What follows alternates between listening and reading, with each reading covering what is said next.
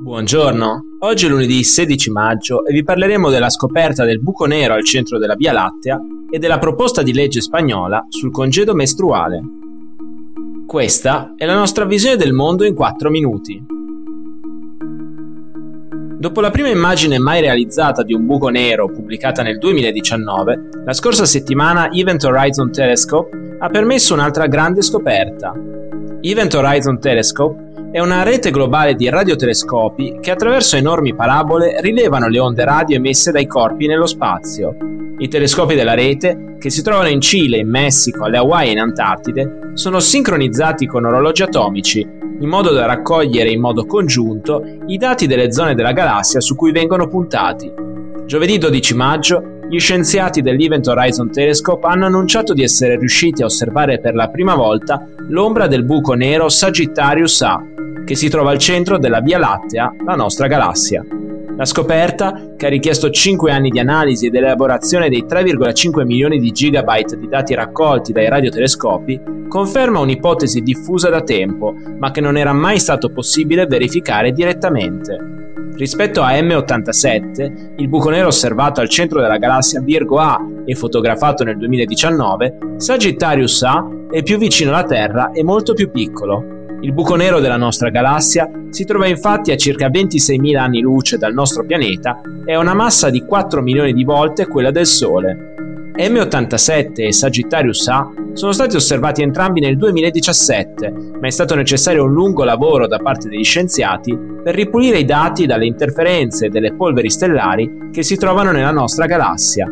Inoltre, per quanto precise, le osservazioni hanno spesso delle lacune che vanno risolte attraverso calcoli complessi. Per questo, mentre l'immagine di M87 è stata diffusa già nel 2019, per quella di Sagittarius A sono stati necessari 5 anni di lavoro. Questo risultato è stato ottenuto grazie al lavoro di oltre 300 ricercatori e ricercatrici suddivisi in 80 istituti di tutto il mondo. Il governo spagnolo sta discutendo l'introduzione di un congedo mestruale retribuito di tre giorni al mese, estendibili a 5 in caso di dismenorrea, cioè dolori mestruali molto forti, durante il ciclo, previa presentazione di un certificato medico. Il disegno di legge dovrebbe essere presentato domani al Consiglio dei Ministri spagnoli e se la legge fosse approvata, la Spagna sarebbe il primo paese europeo a garantire tale possibilità. Al momento, infatti, questo diritto è riconosciuto solo in Vietnam, Corea del Sud, Taiwan, Cina e Giappone. La proposta, che nella stesura finale potrebbe subire modifiche, fa parte di una riforma più ampia, mirata a riconoscere finalmente il ciclo mestruale come uno stato fisico da tutelare e a proteggere la salute riproduttiva delle donne.